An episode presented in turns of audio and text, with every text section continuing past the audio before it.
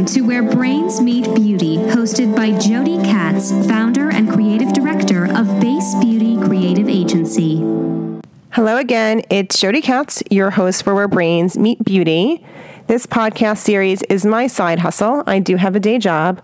I am the founder and creative director of Base Beauty Creative Agency. We're the omni channel branding agency hyper focused on the beauty and wellness industries. Today's episode was quite fun for me. It's with Joseph Quartana. He is an expert in fragrance and where fragrance and fashion merge. But most important to me is we went to high school together and junior high too. So it's a little bit of a walk down memory lane. I hope you enjoyed this show.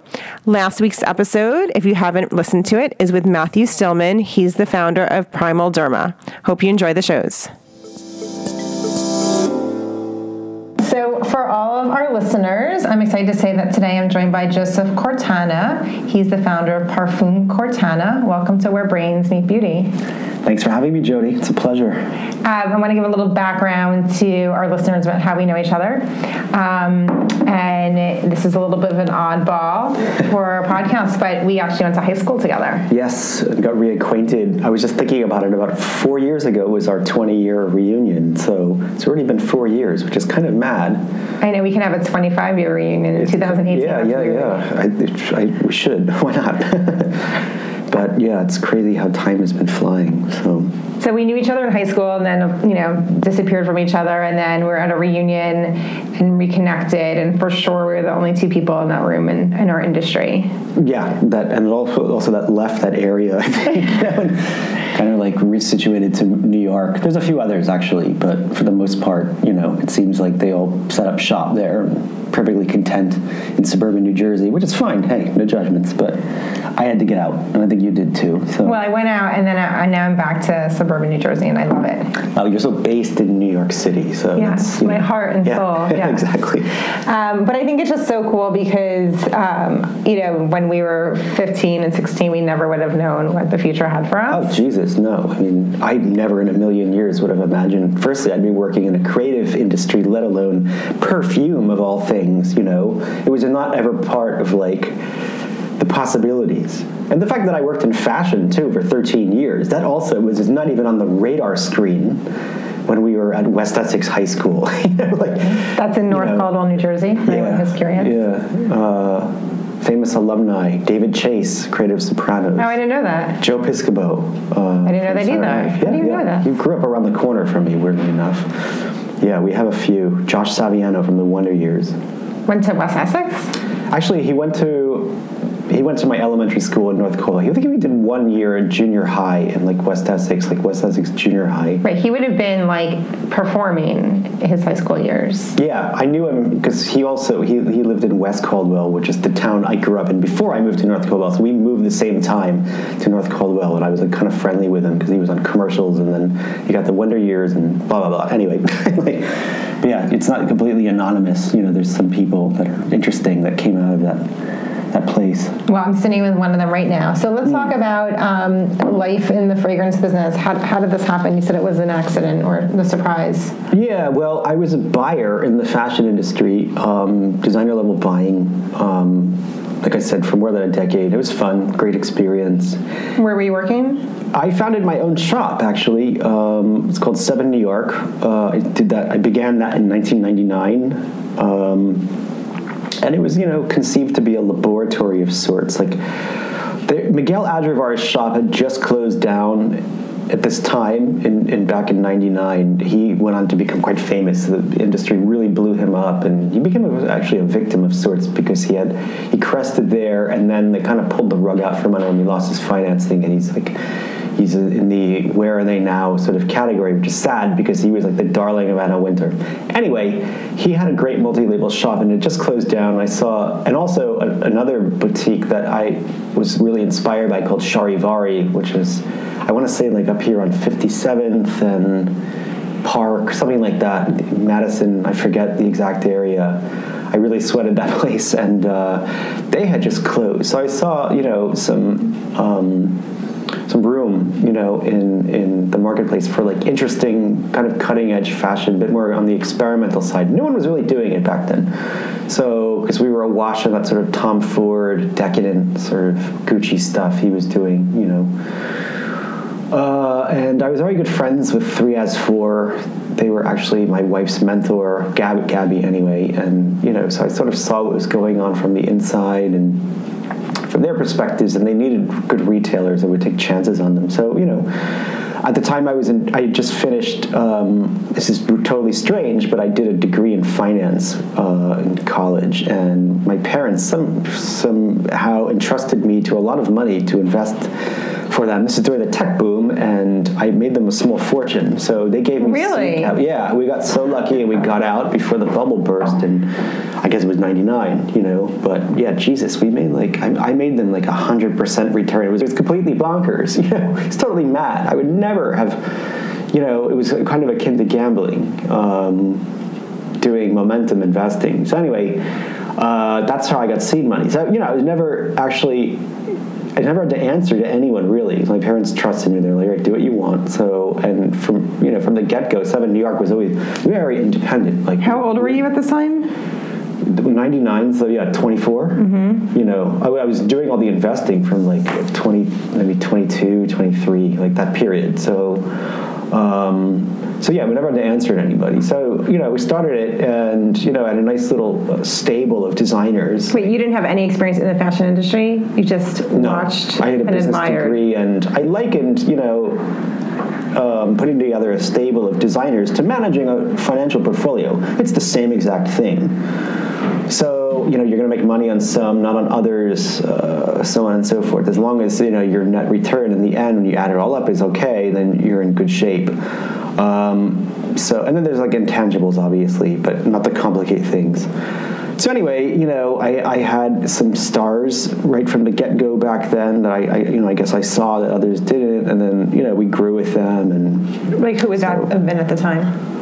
Well, I was this not the first, but the second shop in the U.S. to carry, for example, Raf Simons. He's now at Calvin. He was at Dior, you know, Jil Sander before that. We became pretty tight friends in the 2000s. Um, but yeah, I worshipped his work. My God, I still do to some, you know, not as much today, but um, but I think he's a genius. And I was just surprised that no one else was really seeing it. So I picked his collection up back from like 2002 and it sold well from the get-go for me. So, um, but you know, a, a, ton of different designers over the years, like Haider Ackermann, um, Peter Pilotto was first to have. Um, gosh, hang on a second. I gotta think because it's been a few years now. Let's see. Um, there's a lot. Let's put it that way. If you look up Seven New York, you'll see. Um, but anyway, the point is that I was getting kind of bored with that. You know, the things that were kind of rolling, and by like 2007, I was kind of looking for a new side challenge because it wasn't. It was full time work, but it really wasn't. You know, it was kind of keeping the wheel spinning. So. And was it like profitable? Were you like rolling in it? Yeah, at that time we were finally making money. Mm-hmm. You know, uh, and then of course the recession hit, so everything changed. Um, and the first challenge kind of came along, and then our landlord started to bully us and put up scaffolding to kind of harass us to get out of the space because they realized the lease that we had was actually like they had under you know, signed, you know, saying like it was worth a lot more than what they had committed to. So we went through this bullshit of four years of dealing with scaffolding, and we sued them, and we lost, and that was really the end of my shop. Unfortunately, it was horrible, very distressing.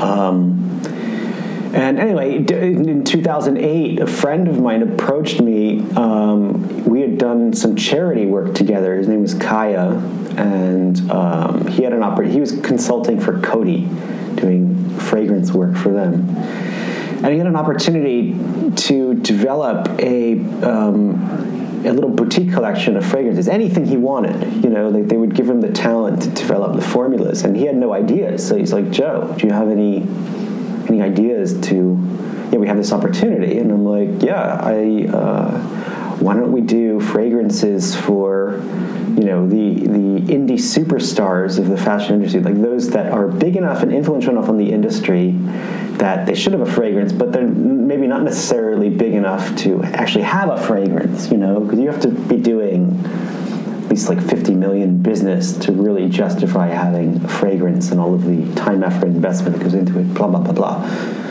So that was our little shtick, and by having six designers instead of just one, we were able to reach factory minimums and stuff. So that's how Six Scents was born. It was that concept. So we did a first collection of six different designers that I, from a buyer, buying perspective, thought were really superstars and influencing the trends, and they were. Who was that? Uh, for the first collection, it was Alexander Herchcovitch, Bernhard Willhelm, Cosmic Wonder, um, Gareth Pugh, Jeremy Scott, who's actually quite famous now. He's one that really blew up, and Preen. So I had a nice little geographic sort of distribution. You know, like one is Japanese, one is English, one is Brazilian, Alexander, um, German, uh, so on. So it was a nice balance of that. They're all like they're all super creatives, and I was expecting just to, you know, to have like mind-bending fragrances from them because I told them, hey, just don't hold anything back. You know, you supply your vision instead of to apparel, to scent. Let's so how would they do that? Like, how would they know how to do that? Well, so we created a system basically to kind of get that out of them, um, and then working with the the nose, you know, um, sharing that information. So there's a lot of questions we devised basically to kind of steer the whole process of course, it was showing runway imagery and and all sorts of inspirational material that the designers work with in order to conceive their collections, how they work, so on, favorite music, blah blah blah blah blah. You know, different media, so on, um, just to give like the perfumers as much um, stuff to work with as possible to create, you know, to carve something out of thin air. And so we tried not to get, Kai and I tried to take a back seat and let things happen. We just wanted to ensure that like it would be like the wow factor was there. And then of course we designed all the packaging and stuff. You know, we took care of that and the marketing and the PR and um, the nuts and bolts, you know, the operations and stuff like that. So um, so we didn't really get involved in what. And I, sorry, so the designers and the perfumers like kind of backed and forthed it, you know, for a few months until both were happy. And they only got us involved if they were like, listen, you know, we like this one and we like this one. So which do you guys like more? We're like, okay, that one. so, but otherwise we were like hands off. You know, it's like totally laissez-faire. Um, and so anyway, we launched it in, um, gosh, that would be the end of 2008, I guess. Yeah, and it was a you know from the get go, it was a big hit. We got a ton of press to our surprise, you know, all over the place, and a lot of accounts. Like Colette picked it up straight away. Uh, a lot of good concept shops, you know, everywhere. Not so much perfumeries, not so much department stores, but a lot of fashion concept shops was kind of what I was expecting, given the relationships that I had with those buyers. Like I knew a lot of them anyway and I just thought it resonated anyway with that kind of client. And plus, I didn't know anything about perfumeries back then. Honestly, I didn't know anything about the perfume industry for that matter, really, other than like I like it and I think it's a legit medium that has, you know, some potential to do interesting things. So. How so, funny though, isn't it that like you know you're such an industry outsider? Mm. Um, I think that's half of what you know makes makes it interesting is because I, I, you know I'm not classically trained by any stretch. You know, so you know you have that ability to think outside the box. To to ask the question, does it have to be this way? Maybe not. You know, and that's like a great like creative brainstorming technique is um, is, is the method of um, you know questioning assumptions. But why do you think these designers trusted you? Well, I had a track record of having a very successful boutique that was known around the world. So getting that first slew of designers was easy. They all said yes. They were like, cool, we love the idea, you know. Because they're and, friends at that point? Yeah, you know, I mean, we, we have professional relationships, mm-hmm. but yeah, there was a trust element. Certainly, they knew I have their best interests at heart, that I'm not like, you know, skin them for money or mm-hmm. something. And, you know, honestly, we didn't make anything the first collection. Like, we barely covered our costs. We weren't intending to. It was really about, you know, getting something interesting out there. And it was for charity anyhow. Okay. So all of them, always, we gave a uh, an amount of money to charity. So you know, in a practical sense, it was kind of a write off for all of us. But for the designers, it was really a chance to kind of like create a fragrance because no one really gets that chance, or at least back then, it was not commonplace at all. Um, and you know, it was a, a way of getting their feet wet and seeing like how it works. And you know, like, come on, what fashion designer doesn't want to create a freaking perfume? That's their dream. And also, it's how a lot of them, especially the more creative ones, make a living anyway. I mean, think about it. Issey Miyake, Thierry Mugler.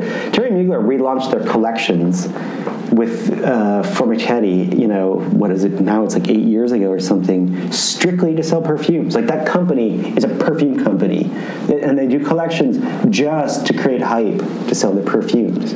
Then they got David Koma, and I think did a marvelous job. And now it's that guy from uh, Reading.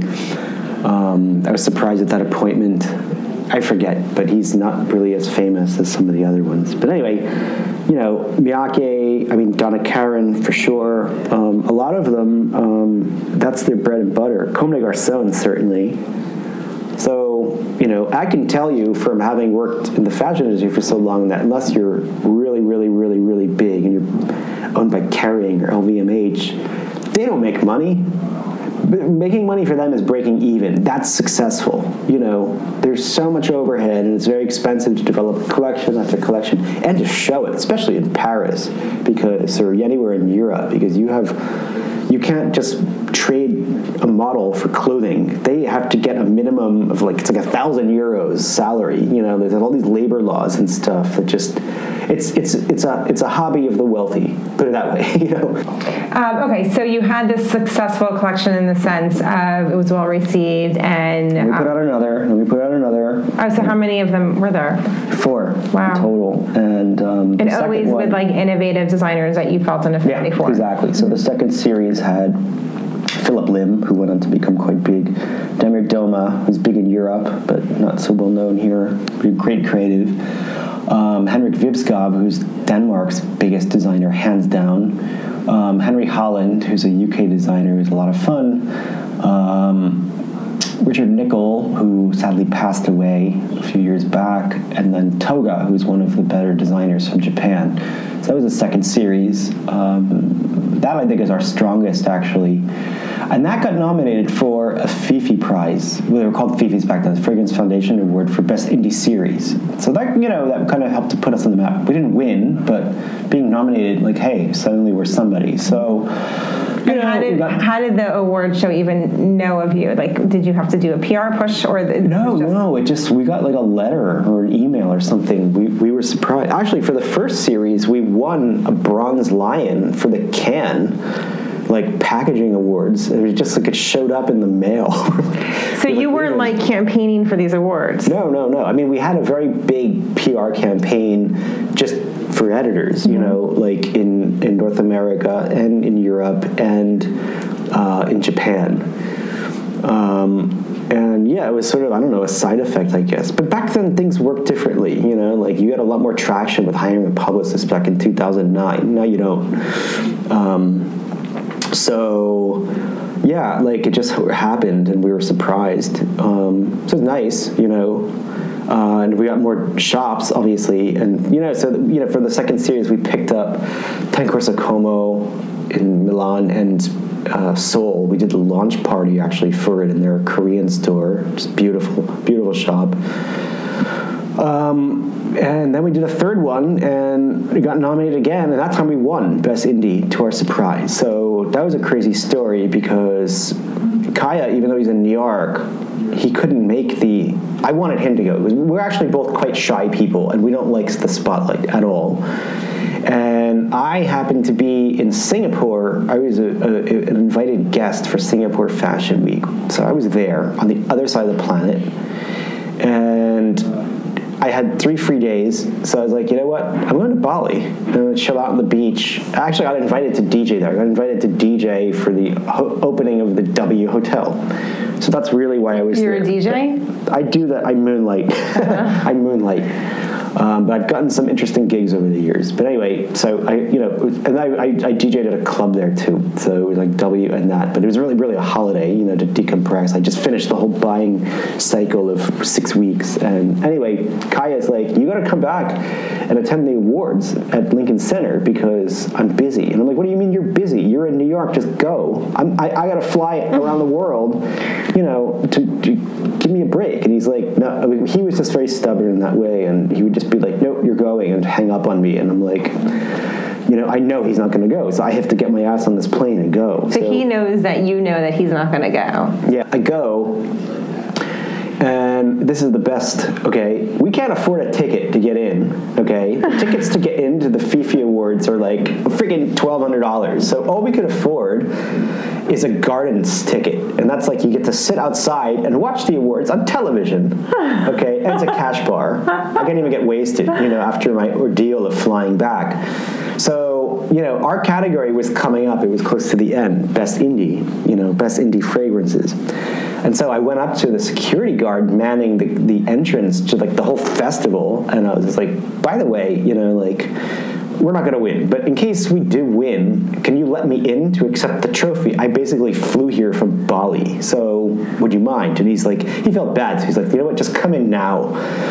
So I didn't have a seat in this theater, so I was just like hanging out at the bar and just getting sauce. I was like, you know what, screw it. You know, I'm just gonna get just gonna chug wine, numb my pain. So our category comes up, and lo and behold, we win, and I have to go up and now accept this prize. So I was just like, oh my god, this is so fucking surreal. And so I go up, and you know, I'm like sitting there staring at Mary J. Blige and Halle Berry. They're all staring at me from the front row. Paz de la Huerta was the host that year, and I was just scared, like poopless, and just reeled out some whatever. Thank you so much. Get off that stage, done, and went and I hid, and then slept for like 36 hours. And by this time, are you making money? Uh, it still like just trying to break um, break even? It was starting to turn the corner, actually. Like our revenues are really growing by leaps and bounds. But the, the problem is, okay, so initially Kaya had invited me on to really be the business guy in the arrangement. And the problem is that I had my big fair share of problems with my boutique because at the time we were doing the lawsuit against my landlords and we were getting killed by the recession. Although hanging in there, we, we would have survived if it weren't for that that cursed scaffolding, you know, that was like deliberately keeping customers out of my shop. Um, so I had my hands full with that, and I couldn't mind all of the nuts and bolts of the fragrance company. So I basically entrusted Kaya to deal with it all, and he wasn't really doing that. He, he's he's a great marketing guy, but when it comes to nuts and bolts, paying bills and all that, he kind of let things go. He didn't file taxes, I mean things like that. But I blame myself as much, so I'm not, I'm not going to come down hard on him because I should have done it, but I was too busy. Mm-hmm. Do you still have a relationship with him? Mm. I'm getting there, getting there. Um, so we were we were bringing in a lot, but pissing a lot away. Yep. I mean, we did a New York launch party for the first series where we spent 25 grand renting a space at the new museum. In my world, that would never happen because that's just dumb, you know. But you know, Kaya likes to walk tall and stuff, and I get it. And uh, you know, so I was like, when I found the bill out, I let him have it. I was like, "Are you kidding me?" You know, so this, is friction of that sort that kind of started to accumulate over the years. It's just like not common sense at all. I believe in the lean business model and running things tight. But so anyway, who was in your fourth series? So okay, the fourth series that was the trickiest one because at this point we had like chipped away at all the designers that I really thought were like that had a lot of long term potential, you know, that I thought were also making a big wave and impact. You have to understand that this was like 2012, and already like the shakeout from the financial crisis was happening. So a lot of designers had gone out of business, and it was a shakeout, classic shakeout. And or the other ones that were doing well, that had deep pockets, already were developing fragrances. So there was it was slim pickings. So we did manage to get a solid crew together. So we got Boris Bidjan Saberi, he's a fantastic menswear designer. I'm very surprised he said yes. We got KTZ from London, who's huge in streetwear. Um, Raphael Young, who is a French shoe designer, who unfortunately lost his financing, but he was slated to be the next Louis Vuitton. Didn't happen, sadly, but he's still uh, active in the game and tremendously talented. Um, Fifth Shoe Repair, which was like the sensation from Sweden at the time, but they also lost their backing, sadly. Um, VPL, which is Victoria Bartlett's New York project, that also lost its backing. So again, shakeout. Um, and who am I missing? Hang on. There's one else. One other. Oh my god, it's gonna come to me. But anyway, long story short, we got kind of, you know, reamed over by our European distributor. Um, so it took me four years, up until really like two years ago, to get um, new financing and then to develop a new collection altogether to kind of get the ball rolling again. I want to put out four properly because it deserves to see the light of day. It got good press acclaim, you know, and. Um, but yeah, it just never saw the light of day. So obviously, some of the, those designers were a little bit sore. Um, our distributors were sore. Um, I was sore because it should have gone out. So, you know, you talk about this, and um, it really is sort of like one obstacle after another, you know, with some awesome stuff, awesome sauce in between. Um, It was a roller coaster, truly. yeah, but you seem so like at ease with the fact that it's a roller coaster. Are you?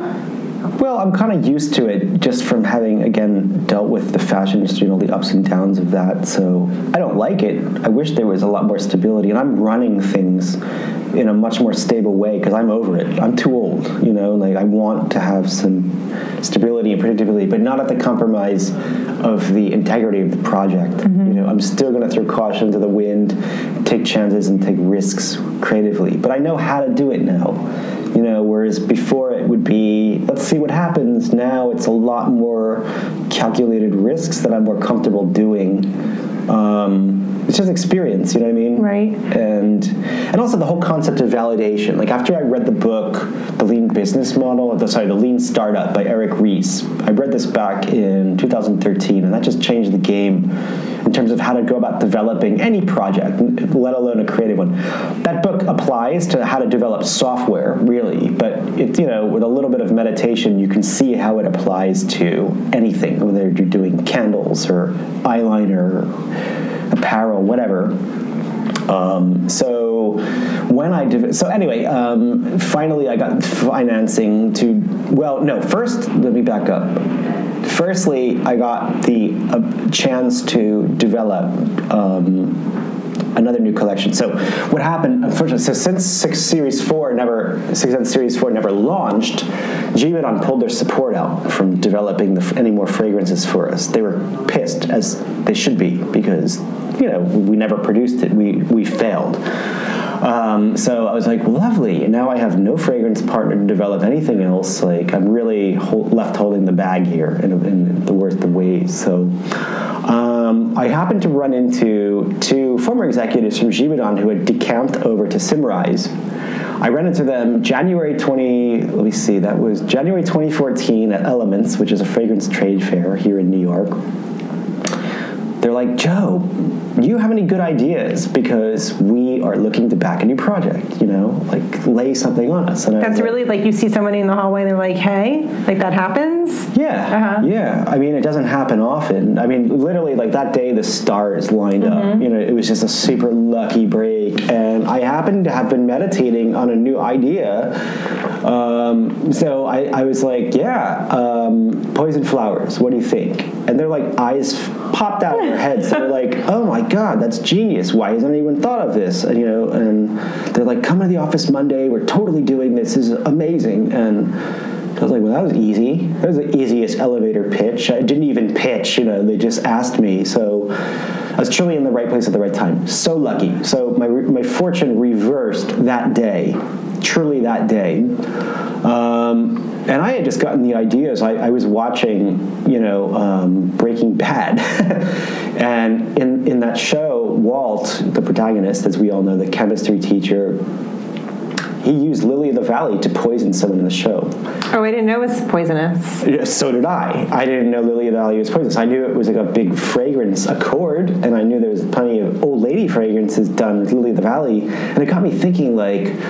You know, wow, what if we kind of spun Lily of the Valley as a poison flower? That makes it kind of badass, you know, like, because it's like grandma's scent otherwise. Right, it's like a doily, right. Boring. Oh, it's like horrible. Like, who would be caught dead in it? So it's like, this is an interesting way to kind of spin florals, you know, like, and so it's like, certainly this must have been done. So I started to do research, and it turns out it really wasn't. I mean, there was like scraping the surface, like we have Poison by Dior. Right. Okay. But that's like this amalgamation of like some Snow White folklore and, you know, fairy tales and stuff, and like, um, is it belladonna? Like, it's not clear. It's just like this really loosey goosey sort of, you know, it doesn't even smell poisonous. You know? Right. Uh huh. Um, there was, of course, Opium by YSL, which was really just about a drug. I mean, a psychoactive drug, but it is a poison flower, and it has been used for poison purposes.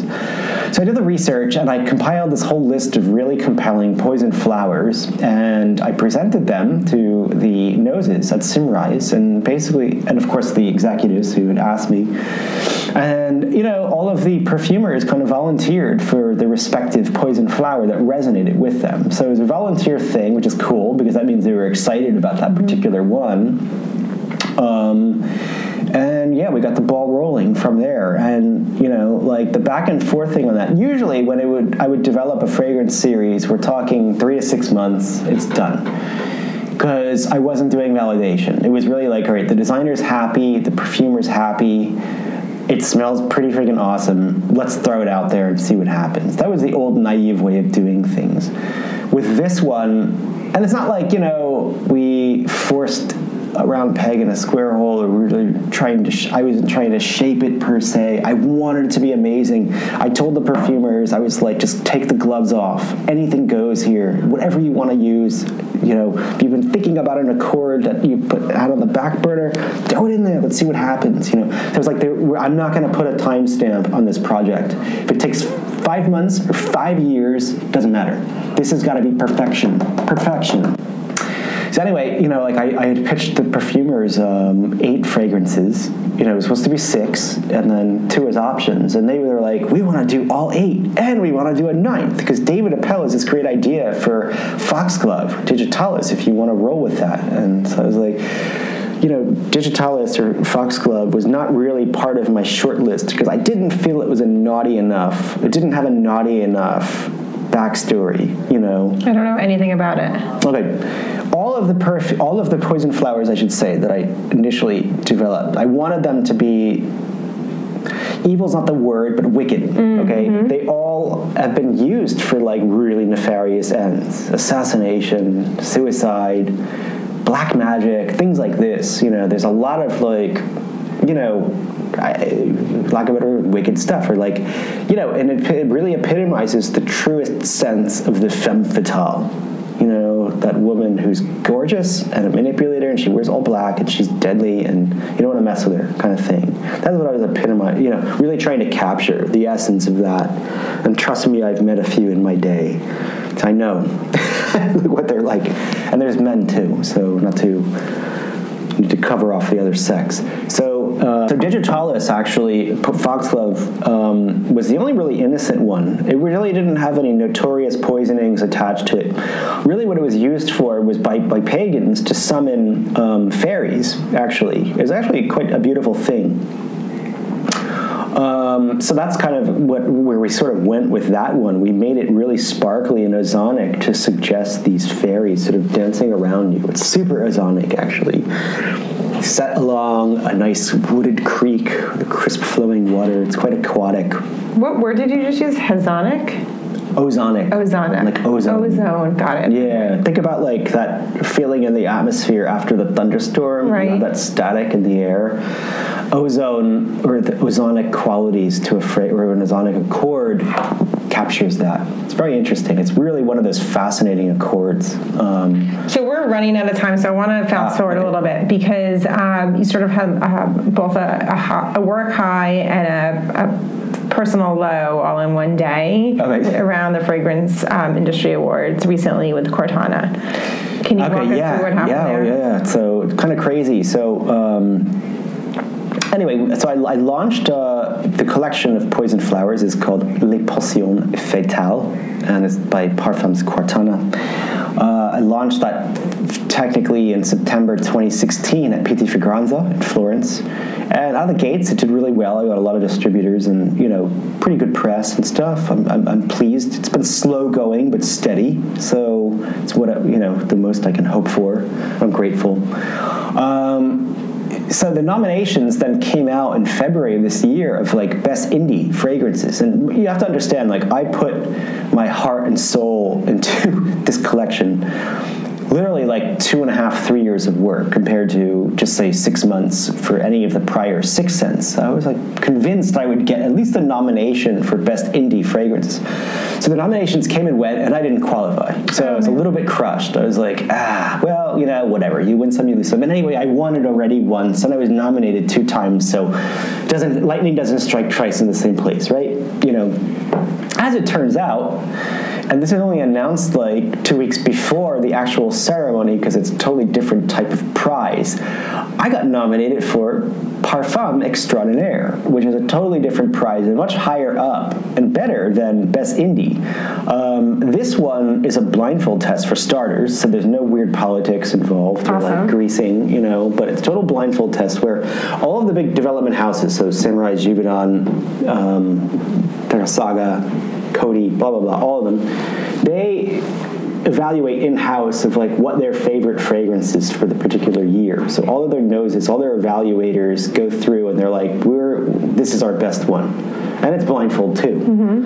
So Symrise contacted me. and They're like, "Listen, you know, congrats, we're nominating Poppy Soma, um, which is yours. So that's a big thing. You maybe you'll win Perfume Extraordinaire. It's not a big chance, but we're putting it out there." And so I was like, well, thank you. Jesus, what an honor. I was so happy just to be nominated, of course.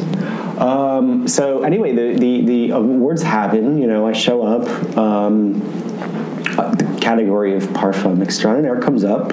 And, you know, I was up against some biggies, and I didn't really think I had a chance, uh, you know, a, a snowball's chance in hell. And I won, and I almost fainted and whatever. So, you know, deja vu, go back up to the stage, all freaking out, and, um, you know, like. This time, did you have a ticket? Could you afford the ticket this Yeah, well, actually, Symrise was very kind enough to buy me the Great, ticket awesome. because once again, I can't afford twelve hundred bucks. You know, we're tight still.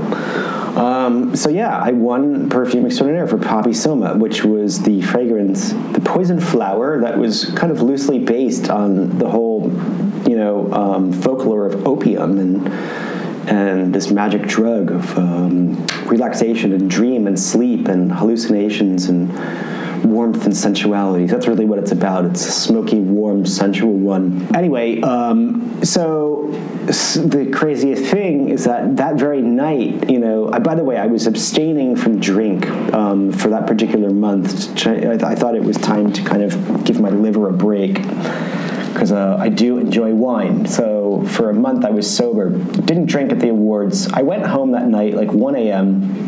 and you know just my wife was already sleeping. I was just like kind of relaxing in front of the TV to come down from the high of like having won. And I started to get this like most horrible cramp in my stomach that I could I didn't recognize. It was one of those cramps that like well, you know, it's not normal. Something's a little strange here. And it just kept getting worse and worse and worse and worse to the point where I was down on all fours um, in agony.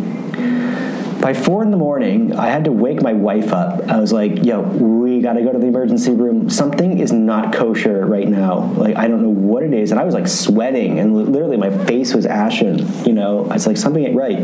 Let's go." So we go up there, and at this point, I'm screaming. You know, they had to give me a morphine drip as mm. soon as I arrived at NYU. Um, they do sonograms, MRI, X-rays, blah blah blah. They're like, yeah, guess what? Your gallbladder is basically exploding. If you, if you had waited like another hour to get here, you'd be a dead man. That's crazy. Yeah, and I was like, what? You know, and uh, you know, so yeah, I almost died the same night I won one of the biggest prizes in perfumery. And here's the crazy thing. Here's the here's the clincher.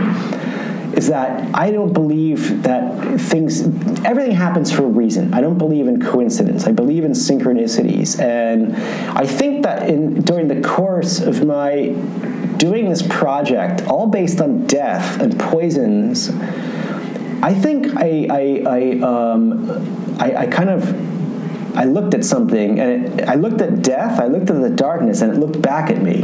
I think I tempted fate, you know. Um, what are the odds? Uh, you know, especially that there was no symptoms that presented itself. It's Right. just really strange, really, really, really strange. But I can tell you, this whole collection came from a very authentic place. Um, it was very cathartic for me because the frustration and the, the venom that I had built up from having lost my boutique and you know 12 years 13 years of my life doing that having lost everything really to that having almost lost my fragrance company during the divorce with my business partner having been totally screwed by my uh, my European distributor. It all culminated in me, and I was walking around with some dark ass energy that I needed to release, and so it basically manifested as this poison flower collection. Right, and it's also real. inside of you, they to cut it out. Oh yeah, and you know, believe me, once I finished the collection, I felt much better. I was like, ah, I got it out. It's kind of like painting a black photo or a black painting. You get it on paper, and you're like, ah, it's now it's there. It's not in here. It's not in my heart anymore. I got it out. So it's real. It's authentic. And you see the, the, the poison flower fragrances are, they smell slightly toxic. There's a wickedness to them, for sure, a real wickedness. Um, and so, yeah, um, I, I, so anyway, I had to get two surgeries. Um, and fortunately, today I'm in recovery. I'm good. You know, I didn't die yet, touch wood. but uh, yeah, it was pretty major because um, yeah, the surgeries take like six months to recover from. So um, yeah, I had to learn how to digest food again and but anyway it's, it's, it's all a blessing um, i thought it would affect my creativity it's been the opposite i'm just flowing you know it's really amazing um, but not without its challenges but you know it's all for the best so you know it's just weird you know it's like this so it's like the chapter two of my life officially begun that night when i won the prize and almost died Right. so Thank you for sharing that story with us because, um, you know, the symbolism of it is, you know, pretty intense. Um, but nuts, also, right? I mean, yeah. you can't make this stuff up but you're just so honest with um, the roller coaster ride that you've been on, you know, and I think that for someone who's a stranger to you looking in, they think like, you know, everything's so easy, right, and fabulous, geez, right? no. And it's um, it's it's the opposite. the opposite there's no fabulousness i mean so we probably could spend another hour talking together, but we reached our limit for our Oh. podcast. there's always next time isn't there That's right. So um, thank you so much for sharing your wisdom and honesty. absolutely my pleasure Um, I know a lot of people who are really fascinated with what you do are going to enjoy hearing the behind the scenes. I hope so. I hope I can color their day, you know, positively. For our listeners, I hope you enjoyed this interview. Please subscribe to our series on iTunes. And for updates about the show, follow us on Instagram at Where Brains Meet Beauty Podcast.